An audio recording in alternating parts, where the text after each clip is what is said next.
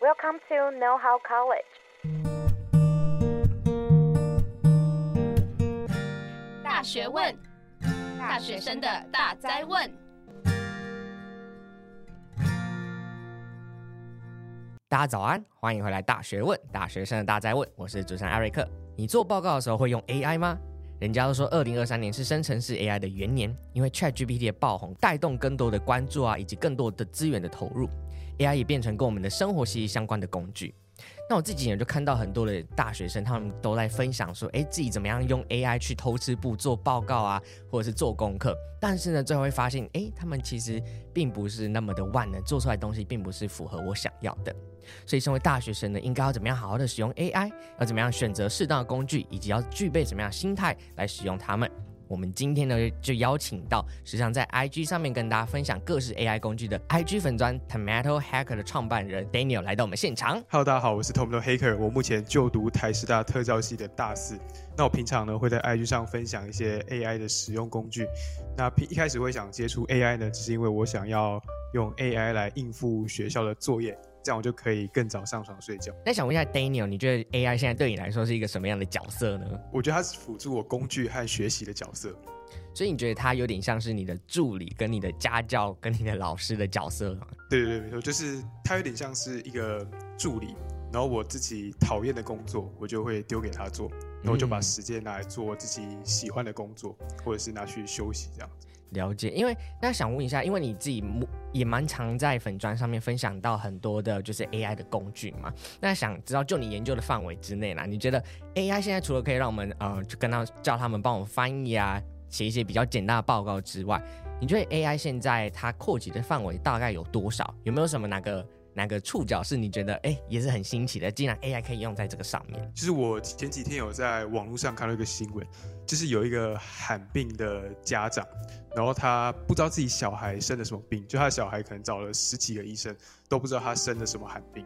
然后后来他就把他的病症丢给 ChatGPT，然后请 ChatGPT 跟他说：“哎，这个小孩现在生了什么病？”这样就后来真的有查出病。我觉得这是蛮新奇的一个发现。哦，因为他就像是把很多资讯综合在一起，然后去分析出：哎，那这样的不同的病有可能是跟哪个呃疾病比较吻合？哎，有没有更让你觉得意外的呢？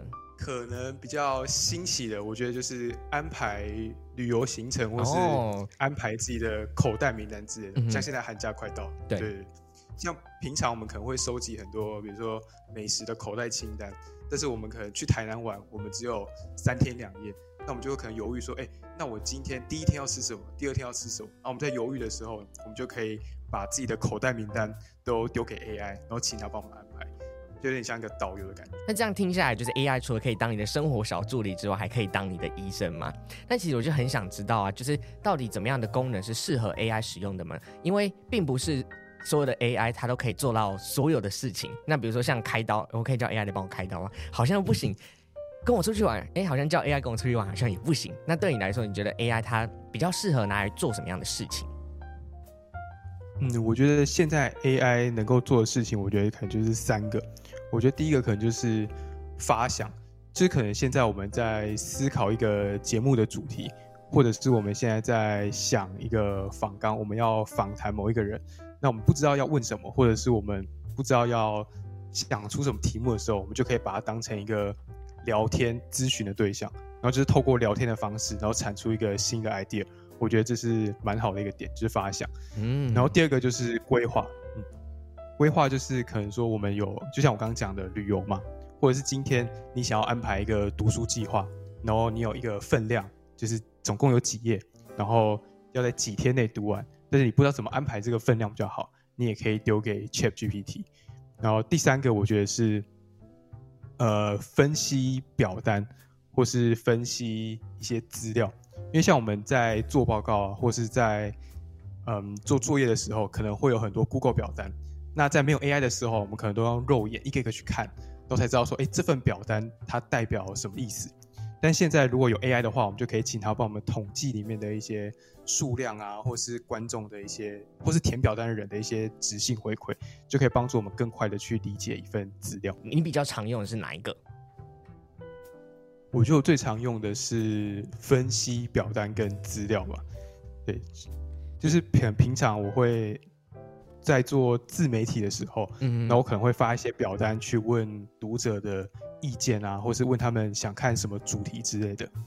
那表单的数量可能很多嘛，可能回来就是一两百份，然后每个人填的内容又都不一样。嗯嗯嗯。那这时候我可能就要要用 ChatGPT，就请他跟我说，哎、欸，大家最想看的主题是什么？然后请帮我统计各个主题的数量，哦、这样我就可以很快的对了解读者的口味。嗯，就不用一个一个去对嘛，就是它可以帮你处理很大量的资料去做分析。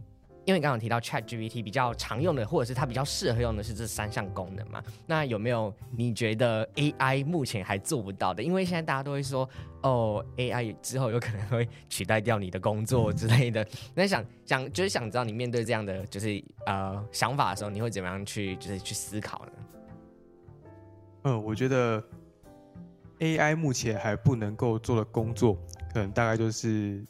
技术活就是比较需要实际操作的工作哦，比如说水电工，嗯，或者是像锁匠，或者是抽水肥的工人之类的，嗯、对，就这些实际操作的是 AI 它没办法做到的，所以我觉得第一个。然后第二个的话，我觉得是比较需要大量与人互动的工作，比如说老师、社工。或是一些比较高级的客服之类的，就比较需要大量的聊天，然后去了解对方需求这种工作，我觉得 AI 目前也比较难做到。对，嗯，我想也是啊，因为总不可能叫一个就是 AI 机器人来帮你清水杯吧，或者是就是有一个 AI 的特教老师站在前面，然后小朋友都不知道，就是就是因为小朋友状况很多嘛，总不可能有一个 AI 机器人在那边，然后他。嗯，虽然他可能会处理就是一些资讯，但是也不确定他能反映出真正的回馈到、回应到这些这些小朋友的一些行为。因为其实看到 Daniel 在呃 Tomato Hacker 上面的这个粉砖上面有分享过蛮多的 AI 的工具，那能不能就是跟我们聊一下，就是你平常就比较常用的 AI 工具有哪些呢？除了 ChatGPT 之外，有没有哪些是你觉得呃这些工具很实用？那它可以用在什么样的情形下可以推荐给大学生们呢？第一个，我觉得就是。绘图 AI 是我每天都会用的，因为我每天都要做一篇社群贴文，那我就会用 AI 绘图，然后来制作我的封面。欸，你有用过 AI 绘图来画过什么样让你觉得很 很无厘头的东西？你想要它画出什么样的画面都可以。像之前我可能就是像现在的贴文，我的主角可能就是棕熊嘛，或是北极熊之类的。嗯，对，那可能我就可以把他们套上各种服装啊，叫他们做各种动作，就是 AI 都可以用。在很短的时间内，然后画出我想要的画面。就算那个画面可能是很无厘头，比如说一只北极熊可能坐在沙发上滑手机，或是他坐在沙发上吃洋芋片之类的画面，就是他都可以在很短的时间内画出来。请问是哪一个绘图呢？你可以做到这样的，就是这种地步呢？我目前都是用 Chat GPT 四里面的 DALL-E。嗯哼，对对对，像我们大学生嘛，平常都会。需要查一些文献，或者是读一些文献之类的，但是我们平常没有那么多时间可以读。那这时候我们就可以把这些文献丢给 Elastic 或者是 Scilabase 这些 AI，你可以问他说：“诶，在这份文献里面，它的实验过程是怎么样？它的实验结果是怎么样？那它最后的结论是如何？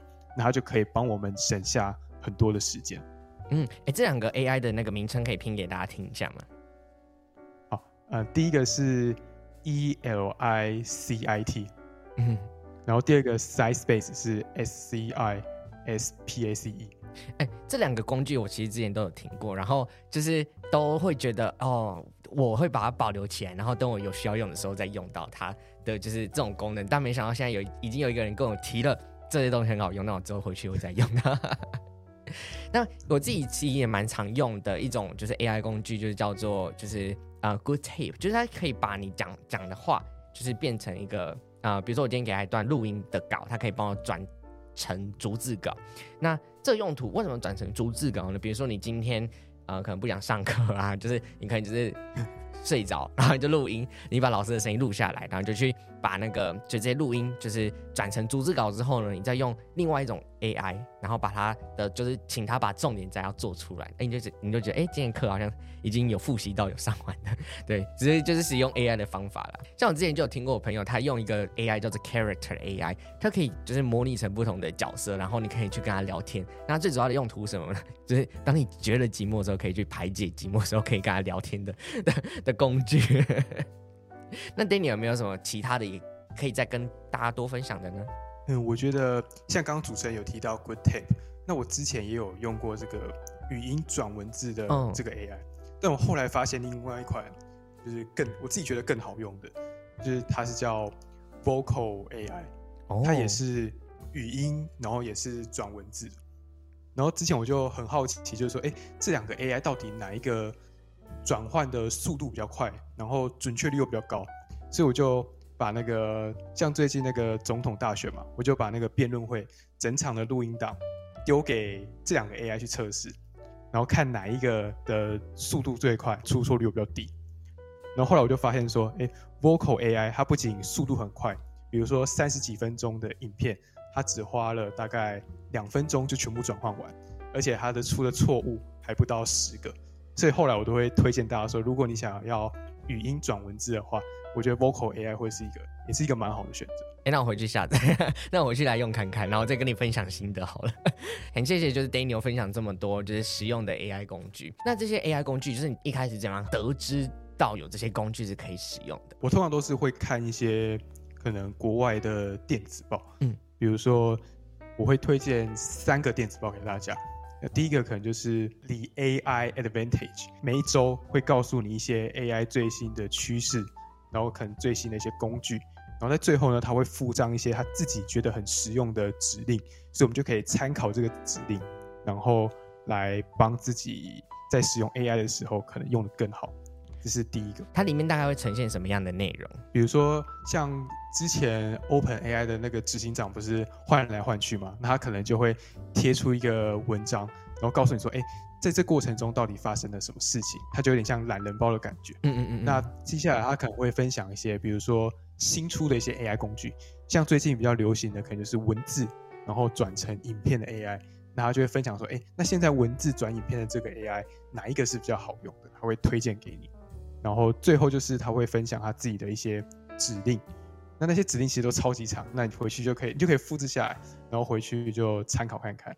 对，第二个我推荐的电子报 Brief AI，我觉得这个电子报很难得的是，它是一份全部都是繁体中文的 AI 电子报，然后它会每一天也是发送给你 AI 的最新的新闻，还有一些工具。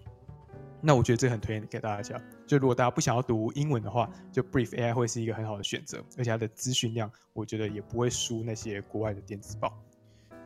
那第三个我会推荐给大家的是 One Useful Thing，他是一个华盛顿商学院的教授，然后他写的一个 AI 电子报。那我觉得他这份电子报跟其他电子报就是很不一样的点是，他都会他不会分享 AI 的一些新闻啊，或是趋势，他都是分享他自己在大学的课堂里。他使用 AI 的一些心得跟一些心法，这样，所以看完之后你就会知道说，哎，我怎么样可以在日常生活中用这些 AI 的感觉。所以他是站在大众的角度去写这个就是电子报的内容，然后让大家可以更顺利的接轨到他上面说的东西，而不会觉得说，哎，他就是在分享一个比较硬知识的东西，或者是怎么样哦，今天可以用什么工具，他是反而说，哎，你今天有什么工具，你可以怎么样使用这样子。对对对，像他之前有分享一个。东西是我觉得我到现在都还觉得很实用的。嗯，就他之前有分享过，就是 AI 啊跟人类要怎么样合作做一项工作，那他就列出了四种形态。嗯，比如说第一种就是完全交给人类做的。哦，然后第二种就是我们做大部分的工作，然后后面的收尾交给 AI。然后第三种就是我们做一半，AI 做一半，然后最后的可能就是完全交给 AI 去做。就是他提出这四个分类，就会让我去思考说，哎，我那我日常生活中的工作要怎么样分配会比较好？那你可以帮大家举个例吗？就是什么样的呃工作内容会是哪一个类别？因为你刚刚说的这四种嘛。那像我自己平常的话，完全交给 AI 做的，那可能就是 AI 绘图，就是他画完之后我就直接放上去，因为我自己也不会修图，我也不会画图。那像这种我完全不擅长的，那我就全部都交给 AI 去做。那如果是我做一半，然后 AI 做一半的话，可能就是我会把我 IG 上的短文章，然后丢给 ChatGPT，请他改写成一篇比较长的文章，嗯嗯，这样我就可以直接丢到布鲁格上，我就省了很多时间嘛。嗯，就我提供内容，然后他帮我改写这样。嗯，然后完全是我自己做的话的，就是可能发想主题跟写作，就这部分都是我完全自己做。这样听下来，就是 AI 有非常非常多工具，然后还有很多很多的资源，你可以去知道说，哎，最近有什么新的 AI 工具可以使用。那我就很好奇，我们的时间有限嘛，我们没办法就是去一直每天就去抱着这些 AI 的工具，然后每天都去使用。有时候会觉得啊，我才刚好学到一个，然后又马上出来一个，就是会有这种焦虑的心态。就是我不知道那个 Daniel，你平常是怎么样处理？你不你不会觉得说，哎，有一个新的工具出来，我又要再重新再学一次，或者是我要再重新尝试另外一个不一样的工具的这种心态吗？很多时候都是一些 KOL，或者是他做 AI 主题的 YouTuber，嗯，他们有点像在制造焦虑的那种感觉。嗯，怎么说？就是可能说，哎，你现在不学，他可能是下一个标题说，你现在不学，之后十年你就被淘汰。就是这种标题，就是想要吸引你点去看。对，那其实。很多时候没有我们想的那么严重，嗯，对，像我们日常生活中可能会用到的用途，可能顶多就是学校嘛，或顶多我们有做一些呃课外的小作业，会用到 AI 而已，对，所以我自己的方法就是我会订阅我刚刚讲的那些电子报，然后把它当 IG 或是 Threads 这样子滑，然后滑到我有感觉的地方，我就停下来，然后把它记录下来，然后写成一篇文章，后在写的过程中，我自然就会知道说，哎，这工具对我来说是有用的。那剩下我自己觉得没有感觉，代表我平常不会用到，那我就让它直接过去。对，OK。所以你还是会去挑选到，就你还是会去筛选这些资讯，并不会把每个资讯都进到脑袋里面。对对对，因为使用的工具其实也没有我们想象中的那么多。OK，那这样我就放心了，我就不用就那么的焦虑。我就想说，要是我没有学到那个别人说那个十大必学的 AI 工具的话，会不会怎么样？然后就觉得哦，会不会落伍啊？或者是我之后在啊、用东西的时候，会不会就是慢人家一步的这种感觉？但其实我觉得这样听下来，就会觉得 AI 工具还是需要找到适合你自己，跟你自己觉得有趣，然后觉得很实用的。再使用就好，不然你就会，你就会每天在焦虑说，哎、我想要选择 A 还是 B 还是 C 这些工具。整体来说，都还是要要先去尝试，才可以有知道说自己适合什么样的内容。对对对，就是我觉得从需求出发是最好的。嗯。那接下来就想问到啊，就是因为我们现在大学生对于就是这些 AI 工具也是蛮常使用的嘛，那但是我们使用起来还是有一些觉得可以在更好的地方，就三个比较常啊、呃、大学生会问的啦，就是第一个呢是如果我们今天在用 ChatGPT 的时候要请他分析我们的数据，就因为就像你刚刚讲的嘛，就是有一些数据就是可以请就是 AI 来帮忙就是去做分析，那但是呢，它要常常有一些出错。就是比如说，呃，统计错误啊，或者是他给的资讯啊不对啊，那像这种情形，我们可以怎么办？我觉得就是 AI 它本身它的算术能力就是超级差的，所以我不会推荐大家说用 ChatGPT 去算数学。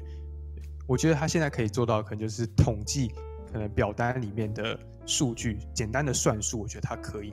但是如果要叫它做一些比较复杂的数学或者是方程式计算，我觉得会比较困难，但如果大家呢还是想要用 ChatGPT 去算数学的话，那可以在指定的最后加上一个 Think Step by Step，哦，就是请他一步一步的思考。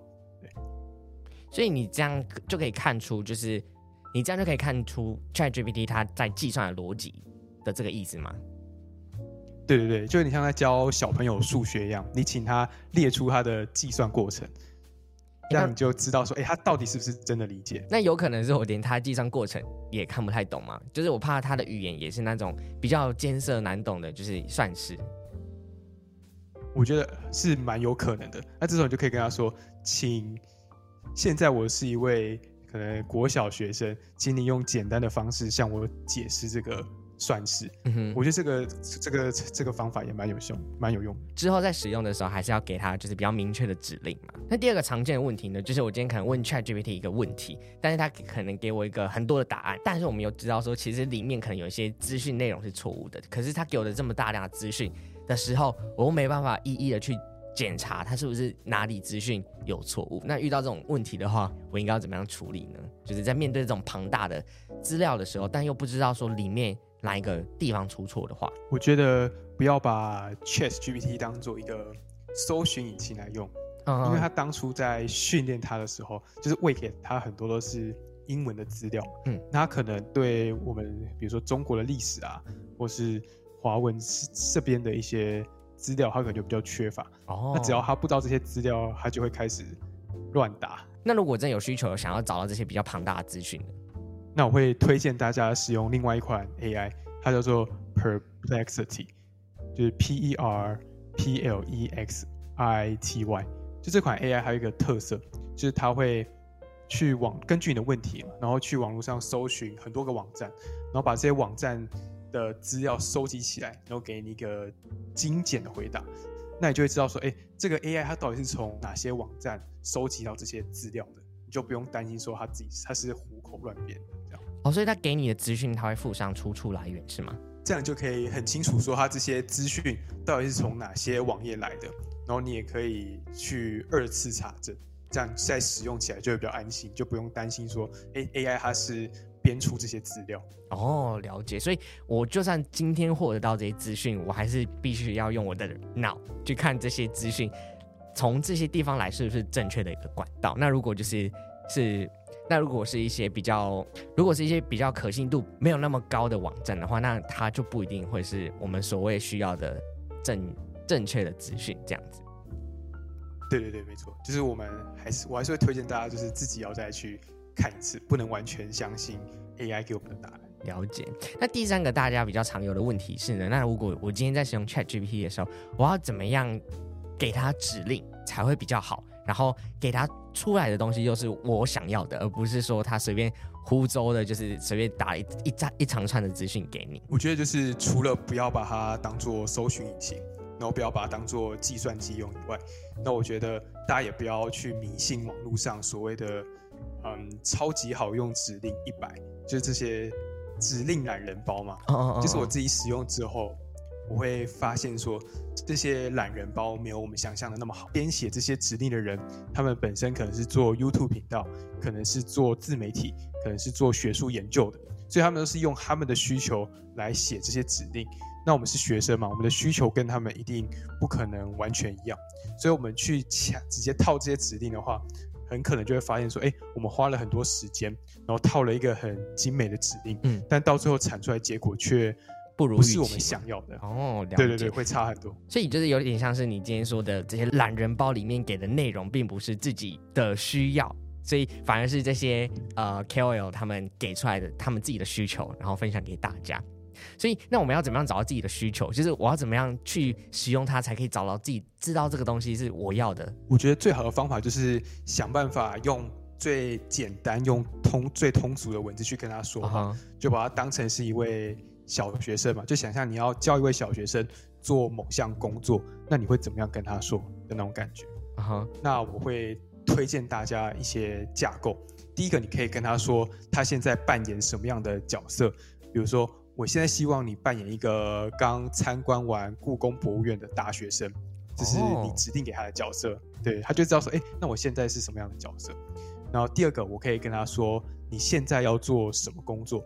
那你现在呢，要写一篇参观完故宫博物院的心得，可能八百字，你就跟他说你现在要负责什么工作。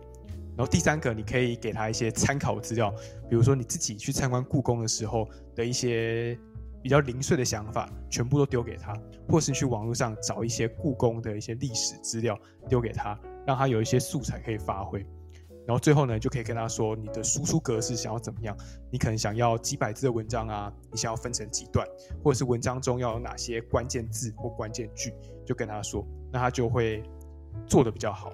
给他一个架构，他会做得比较好。所以就是主要四个步骤嘛。第一个是你要跟他说你要扮演什么角色。那第二个是呢，你扮演这个角色，你需要做什么样的事情？第三个是给他一些参考资料。第四个呢是请他输出格式的时候是要以什么样的方式呈现？那只要把握这四个是，只要把把握这四个架构的话，出来的东西就会比较符合我想要的东西，是吗？对对对，就是它产出的结果会比你可能随口乱问会好很多。好，那我们也帮大家解惑了，就是这三个比较常见大学生可能对于怎么样使用 AI 的一些疑惑。那最后呢，就很想知道啊，那我们今天面临到就是 AI 的呃快速的变动啊，然后呃工具不断的推陈出新，那再加上我们要学这么多就是 AI 工具的时候，我们要抱持什么心态去使用这些 AI 工具，或者是要怎么样去面对呃 AI 就是随时会在我们身边当中的这种环境呢？我觉得有三个想法可以推荐给大家。就第一个就是不要有 all in one 的想法，就是不要想着用一项工具然后去解决我们生活中遇到的所有问题。就是像一开始啊，ChatGPT 推出的时候，我们可能会想用它来写文章、写报告，或者是甚至搜寻资料，我们都会想要用它。嗯，嗯，但是后来我们就知道嘛，ChatGPT 它其实它在搜寻上其实是做的蛮糟糕的。没错，这就是不要想着用一项工具就是去解决所有的问题，就是根据你的需求去选择不同的工具。比如说像搜寻资料，可能就交给 Perplexity AI 或者是 Bar 之类的。这是第一个，我觉得可以推荐给大家。那第二个呢，就是我觉得如果我们在使用这项工具的时候啊，反而变得更焦虑，那代表说它不是一个好的工具。毕竟我们使用工具是为了帮助自己生活更好嘛。呃，举个例子，比如说像现在很多人啊都会使用 Notion 来管理他们的时间啊，或者是他们每天要做什么事情等等。但是很多人会使用那种很复杂的模板。就上面可能有很多花花绿绿的标签哦，然后有很多，对对对，就是整个版面会看起来很复杂，然后你每天打开的时候就觉得心情很阿杂，嗯嗯就是 哇，今天有好多事情哦，就是感觉都做不完那种感觉。就你可能拆解成很多区块，然后每个区块都要去打勾完成的时候，你就觉得它反而是你的一个负担，它并没有好好的去帮你规划到你的生活的这种感觉。对对对，就是生活反而变得更乱了。你每天还多了一件事情要做，就是去玩这个模板。使用 AI 工具也有点像是就是这样的道理。就像比如说你用 ChatGPT 写文章，当你发现说，哎，你写了，他写了半个小时，怎么写都写不出你要的东西，那这时候不如你就自己写吧，就代表说他现在还没办法达成你的需求，那我们就选择另外一个更好的方式，因为毕竟 AI 它不是万能。那第三个呢，我会推荐给大家就是不要使用。模板就像我刚刚讲的，不要使用指令懒人包，或者使用网络上很多 KOL 的 Notion 模板之类的，因为就是这些需求是他们的需求啊，跟我们的需求其实是有差距的。我们当然可以下载这些模板呢，去参考，然后去改造，但是不要就是整个搬过来用，因为这会变得很可怕。嗯，就你可能会用了几天，觉得哇很新鲜，然后觉得很有生产力。再过几天之后就觉得，哇操，好麻烦，不想用，然后到时候就，对，对对，然后就觉得，我就觉得这是很可惜的一件事情。嗯，对啊，我觉得，我觉得 Daniel 讲的很对，就是我们在用这个这些工具的时候，并不是想说，哦，我用一个工具就可以打趴所有我想要的需求，或者是说 我就是要用这个工具，然后，但我在用的时候，我都觉得很焦虑，或者是它让我的生活变得更更乱，它就不是一个。嗯，真的很适合使用的一个工具。那甚至呢，我可能在用这个工具的时候，是别人在常用的工具的时候，它并不一定就是真的适合我。所以我觉得这三个面向都是我们可以一步一步去想说，哎，我们要怎么样让 AI 变成辅助我的生活，而不是说它要让我的心情更糟啊，让我的生活更乱。这些都是我们在。面对 AI 工具的时候，我们觉得我们可以去好好思考的。今天带大家呢，就是稍微浅谈一下 AI 它到底是一个呃，对我们生活来说是一个怎么样的一个角色。那我们也提到说，诶，现在 AI 可以用的功能是什么？它还达不到的功能是什么？也很感谢 Daniel 跟我们分享的几个他很常使用的一些 AI 工具。那最后呢，我们也让大家稍微了解一下，说我们今天在使用 AI 的工具的时候，要去思考说怎么样的工具是适合自己的。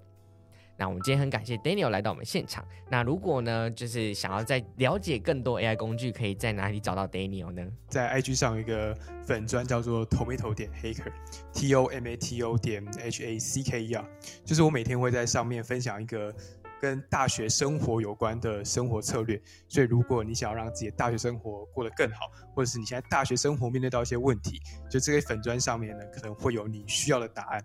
然后除此之外呢，我也是一位简报讲师。嗯，那大家如果有简报制作啊，或者是简报教学的需求，也可以在 Tomato Hacker 这个粉砖上面找到我。就希望在上面看到大家。果然是典型的斜杠大学生。那我们谢谢 Daniel 来到我们现场。那你听完这集之后呢，让你对 AI 工具，要怎么样选择，或者是怎么样使用更了解呢？请帮我分享给你身边更多的同学们或者是家人们。那同时呢，也不要忘记到我们的 Apple Podcast 上面帮我们留下五星好评，并到我们的 IG 上面给我们留言互动哦。那大学问，我们下次再见，拜拜，拜拜。如果你喜欢今天的节目内容，欢迎到大学问 IG 追踪支持我们，并在各大平台订阅我们的节目哦。我们下期见拜拜。